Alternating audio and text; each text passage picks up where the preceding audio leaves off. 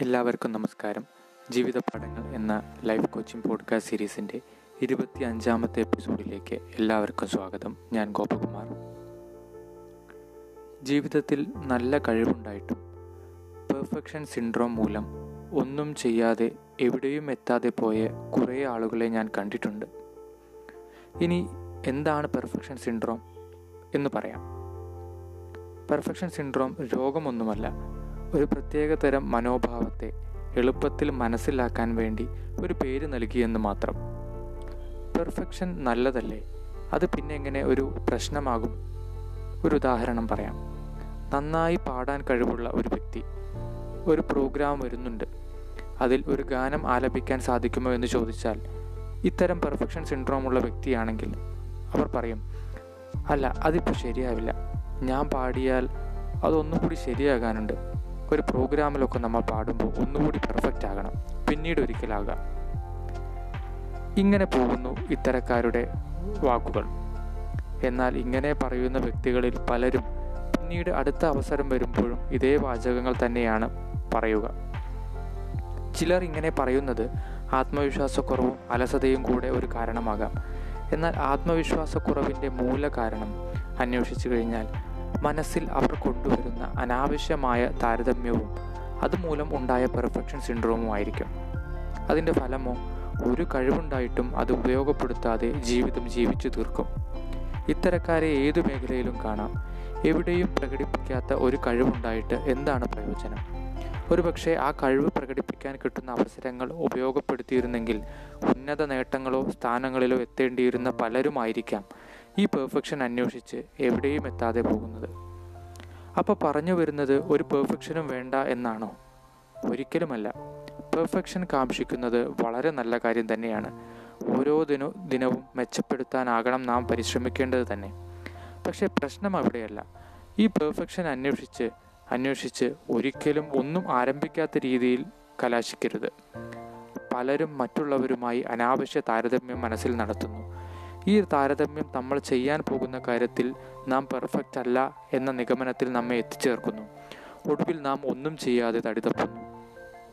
നാം ചിന്തിക്കേണ്ട ഒരു വസ്തുത ഉണ്ട്. ഏത് കാര്യത്തിനും ഏറ്റവും പെർഫെക്റ്റായ ഒരു രീതി എന്ന് എന്തെങ്കിലും നമുക്ക് ഉറപ്പിച്ചു പറയാൻ പറ്റുമോ? ഇല്ല എന്നാണ് വസ്തുത. ഓരോരുത്തരുടെയും സങ്കല്പത്തിലെ പെർഫെക്ഷൻ വ്യത്യസ്തമായിരിക്കാം. കൂടാതെ ഒരേ വ്യക്തിയുടെ തന്നെ പല സമയങ്ങളിലുള്ള പെർഫെക്ഷൻ എന്ന സങ്കല്പം മാറിക്കൊണ്ടിരിക്കാം. ഉദാഹരണത്തിന് ഞാൻ യൂട്യൂബ് വീഡിയോകൾ ചെയ്യുന്ന സമയത്ത് ആദ്യം ഞാൻ ചെയ്ത വീഡിയോ എനിക്ക് അന്ന് പെർഫെക്റ്റായി തോന്നിയതുകൊണ്ട് ഞാൻ അത് ചെയ്തു.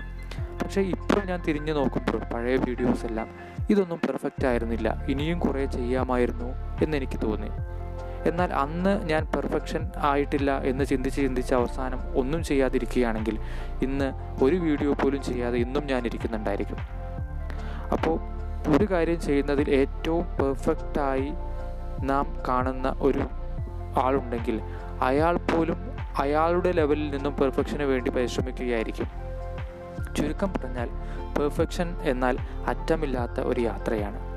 നിങ്ങൾക്ക് എന്തെങ്കിലും കഴിവുണ്ടെങ്കിൽ ആ കഴിവ് പ്രകടമാക്കാൻ ഒരവസരം കിട്ടുമ്പോൾ നിങ്ങൾ ഈ പെർഫെക്ഷനെ തേടിയുള്ള യാത്ര നിങ്ങളെ എവിടെയും എത്താത്ത സ്ഥിതിവിശേഷം ഉണ്ടാകരുത്. എന്തും മെച്ചപ്പെടുത്താനുള്ള ചിന്ത നല്ലത് തന്നെയാണ്. എന്നാൽ തുടക്കം കുറിക്കുന്നത് വൈകിക്കരുത്. ഒരു ഏകദേശ പെർഫെക്ഷൻ നമ്മുടെ മനസ്സിന് തോന്നുമ്പോൾ ആരംഭിക്കുക. എന്നിട്ട് നിത്യേന കുറേശ്ശെയായി മെച്ചപ്പെടുത്തിക്കൊണ്ടിരിക്കുക. തുടങ്ങുമ്പോൾ എല്ലാം പെർഫെക്റ്റ് ആകേണ്ടേ? അല്ലാണ്ട് തട്ടിക്കൂട്ടി എങ്ങനെയാ തുടങ്ങുക? ഇങ്ങനെ ആരെങ്കിലും ചോദിച്ചു കഴിഞ്ഞാൽ അത് തന്നെ തെറ്റയാണ്. കാരണം ഇപ്പോഴത്തെ സാഹചര്യത്തിൽ നിങ്ങൾക്ക് പെർഫെക്റ്റായി തോന്നിയ ഒരു കാര്യം പോലും നാളെ നമുക്ക് ഏറെ പെർഫെക്ഷൻ ഇനിയും കൊണ്ടുവരേണ്ട ഒന്നാണെന്ന് തോന്നിയേക്കാം. അപ്പോൾ നമ്മൾ ശ്രദ്ധിക്കേണ്ട ഒരു കാര്യം നാല് കാര്യങ്ങളാണ്. പെർഫെക്ഷൻ എന്ന് പറഞ്ഞാൽ ഒരിക്കലും അവസാനിക്കാത്തൊരു യാത്രയാണ്. പെർഫെക്ഷൻ അന്വേഷിച്ചുള്ള ശ്രമങ്ങൾ നല്ലതാണ്. പക്ഷേ ഒരു കാര്യം തുടങ്ങുന്നതിൽ നിന്ന് നമ്മളെ വ്യതിചലിപ്പിക്കുന്ന രീതിയിലാവരുത് ഇത്. രണ്ടാമത് നിത്യേനയുള്ള ഇമ്പ്രൂവ്മെന്റാണ് ഡിലേഡ് പെർഫെക്ഷനേക്കാൾ നല്ലത്. നമ്മൾ ഒരു കാര്യം തുടങ്ങാതെ നീട്ടിവെച്ച് നീട്ടിവെച്ച് പെർഫെക്റ്റ് ആവട്ടെ എന്ന് കരുതി ഒന്നും തുടങ്ങാത്ത ഒരവസ്ഥയേക്കാൾ നല്ലത് നമ്മൾക്ക് ഇപ്പോൾ മനസ്സിൽ തോന്നുന്ന ഒരു സിറ്റുവേഷൻ വെച്ച് നമ്മൾ ആരംഭിക്കുക.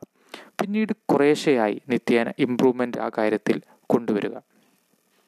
മൂന്നാമത് നിങ്ങൾക്ക് എന്തെങ്കിലും കഴിവുകളോ ഉണ്ടെങ്കിൽ അത് ഉടനെ പ്രകടമാക്കാനുള്ള അവസരങ്ങൾ നിങ്ങൾക്ക് കിട്ടുമ്പോൾ അത് ഉടനെ ഉപയോഗപ്പെടുത്തുക.